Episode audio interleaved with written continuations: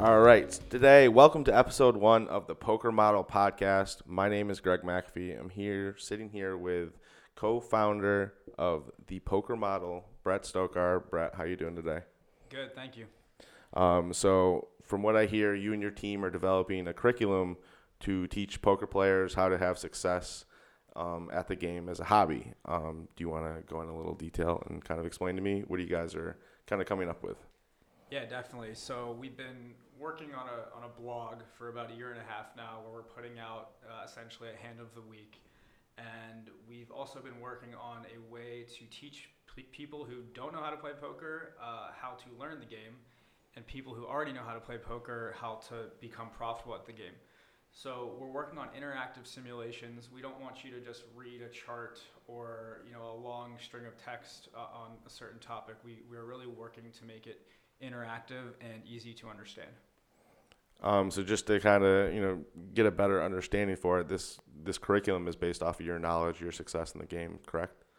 It is, and we're starting really basic. We're starting with you know a ten is higher than a nine, so it's not necessarily just my knowledge. It's more the game itself of No Limit Texas Hold'em.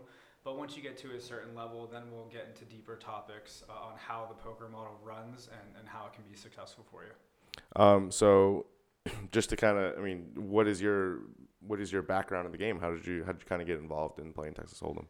Yeah, I've been playing uh, Texas Hold'em since I was in high school. Played with my brothers a lot. Played with my friends uh, as well, and I just really was drawn to the game. I thought it was fun. There was a competitive aspect to it, but it wasn't until college when I got some tips from a professional that I learned what they were doing and why they were the ones making the most money while the rest of us were kind of trying our hardest to, but, but not. So I, I kind of expanded off of that and developed a system that has worked for me, and now I'm, I'm attempting to teach that to anyone who's interested in learning and, and making them some money as well. Um, so I mean, just in kind of a, a quick, you know, one two minute um, explanation, um, what has made this system kind of become success, successful for you? The best part about the system is you can play multiple tables at once without needing to think too deeply about every decision you're making. It also focuses on staying in tournaments instead of gambling uh, in pre-flop situation and having to overcome you know odds of, of being at risk multiple times. And, and other than that, it's just kind of recognizing what a good, mediocre, and bad flop is, and also your stack size and what decisions to make based off of that. So I think the main thing that's been successful is I'm trying to keep it as simple as possible. The game is very complex, and it kind of makes sure that you are aware of, of what you're doing uh, in an efficient way.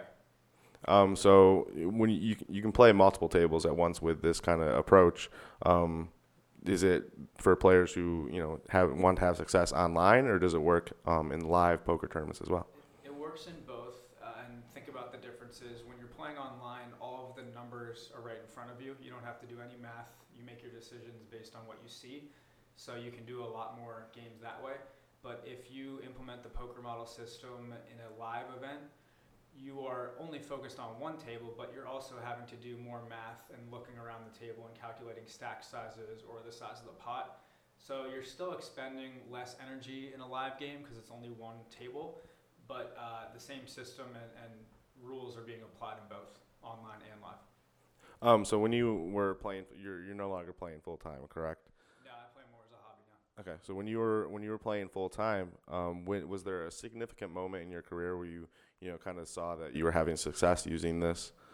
Yeah, I had played a very long time and not had a lot of success. And then I did a, I think it was a $50 buy-in online, and I won the tournament uh, for $7,000. And then I reinvested that and was able to play more tables at once, and it just became much more consistent. At its at its height, I was profiting about 10k a month uh, with consistent results, all, all stemming from that original 7k victory. Um, and then from what we have talked about, kind of off um, podcast, you have played in these big tournaments like the World Series of Poker and won a couple tournaments down in Pittsburgh. Um, what were the kind of those um, moments like for you to have success using this um, product? It was great. I mean, I've, I've always been someone who likes to motivate people and teach them, and you know, my professional career. And so every time I win money or you know I implement something that, that works for me, uh, the first thing I want to do is teach it to other people and to, to make sure that, that I can share that with them. So so when I get these victories, my first thought is who can I teach this to? And seeing them get a victory would make me just as happy. Mm-hmm. Um, and then you just kind of going off of that, you liking to teach people, you know, your knowledge. Has there been any key pieces of advice or key moments where you've gotten advice from, you know, a player who's having success as well? Yes. Uh, in again in high school when I, or I'm sorry, in college when I first started hitting those those those wins, there was a few things. The first thing I got from the pro was how to do a continuation bet which is something where you're you're raising pre-flop and then following on the flop uh, with a bet, regardless of what you have. Um, I also learned that you know a 20 big blind stack is a short stack, and you really shouldn't be risking that without putting your whole tournament in there as like a chunk of chips. So, so I really think uh, also what hands to come into the pot with and raise. So I really believe those are the three key factors. Was you know what hands to come into the pot with, what you know how to make a continuation bet and then also how to recognize the size of your stack and how your play adjusts based on that. Mm. and i mean you're you're having success on these online tournaments and live tournaments. Um, just kind of along the way um, from what i've seen you've kind of gone against some of the the big dogs uh, sooner or later. So what was it like playing against players like that like erik seidel and uh, things like that? Did it help you help you improve your game give you an idea of you know ways you needed to improve?